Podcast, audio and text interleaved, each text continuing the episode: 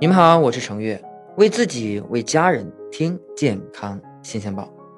我们一天可能都离不开水，因为水是生命之源嘛。人体血液中九成都是水组成的。我们喝的水呢，主要是来自自来水。但是随着我们城市中的工业化程度越来越高啊，我们就会重视到一个问题，那就是水污染。曾经呢，有专家在自来水中检测出一百零九种致癌物质。其中呢，包括重金属、病原微生物、有害有机物等等这种污染物质，这可能会让你感觉到惊慌啊！哎呀，我们每天都要去喝自来水，每天都会用自来水洗手啊、洗脸，没想到这么恐怖。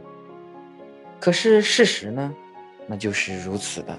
今天呢，其实就想给大家聊一聊这自来水中的污染物质。我们平时所用的自来水啊，其污染呢可以分成三大类：金属污染。非金属污染和有机物污染，在二零一四年，全国二百零二个地级市开展的地下水质监测的结果中显示啊，这地下水中啊，主要超标的金属污染包括铁、锰，个别监测点呢，水质中还存在铅、砷等重金属超标的问题。哎，提到这个砷啊，是十字旁加一个申请的申。那有的朋友可能知道。我们有一种东西叫砒霜，那砒霜呢，主要成分其实就是砷。长期饮用铅超标的自来水，其实会危害我们的脑组织和神经系统以及身体的其他器官。同时呢，这几种重金属啊，都是潜在的致癌物，尤其是矿坑附近、地下水中的金属污染，那是非常非常的严重。非金属污染来源主要就是农业方面，我们都知道各种化肥呀、农药啊。这里面的含氮量是非常高的，因此呢，在我国的地下水中的氨氮硝酸盐、亚硝酸盐的含量也是居高不下。但是哈，咱们国家的自来水污染最严重的问题啊，还不是以上两个，最常见的也是最严重的问题，其实是有机物的污染。各种的工业废水、石油废水所污染的水源，含有的有机物种类非常多，其中石油废水中的多环芳香烃还有。致癌的作用，所以说呢，我们一定要避免直接饮用自来水。您呢，在喝水的时候一定要过滤，并且呢，把它煮开了，这样呢，可以提升水源的品质。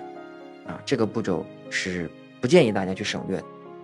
我们说的自来水呢，从水源地到我们的家里面，其实要经过一系列的处理。由于水源处或多或少的是不可避免的会有这种污染。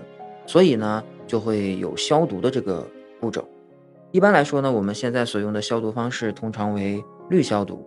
简单来说，就是往水里吞入氯气，产生次氯酸，利用它的强氧化性杀死水里的病菌。于是呢，自来水中不可避免的就会有一定的余氯啊，就是这个氯的剩余的一部分。这也就是我们从水管中接出来的水，有时候会闻见一些消毒水味道的原因。虽然符合卫生标准的自来水中余氯的含量其实是非常少的，基本来说呢，对我们的身体不会造成非常严重的危害。但是呢，在经过加热煮沸之后，自来水中的氯浓度还是会有明显的降低。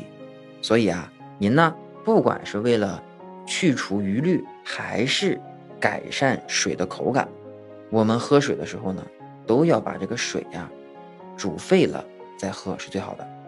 另外呢。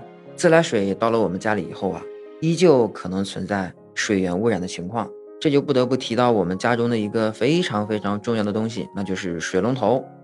二零一七年广州水龙头抽查情况显示啊，有百分之五十六的样品是不合格的。在所有不合格的项目当中，最值得关注的就是金属污染物的析出。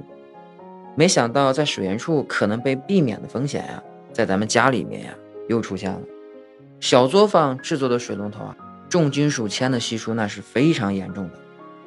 自来水在水龙头中长时间的停留，就非常容易导致其中的重金属污染物吸出到我们所使用的自来水当中。因此呢，您在选购水龙头的时候啊，一定要选择正规厂家生产的产品。同时呢，我们还要及时对水龙头和水管进行清洗或者是更换。长期使用的。水管里面有非常非常严重的污垢，这就为细菌提供了繁殖的环境。对我们的健康也会造成威胁。最后啊，我再强调一下，您在喝水的时候、做饭的时候等等吧，一切进入到我们身体中的自来水，您呢一定不要怕麻烦，一定要经过过滤、煮沸之后再使用。同时呢，还要注意水龙头以及水管的日常清洁，从而保障生命之源的安全。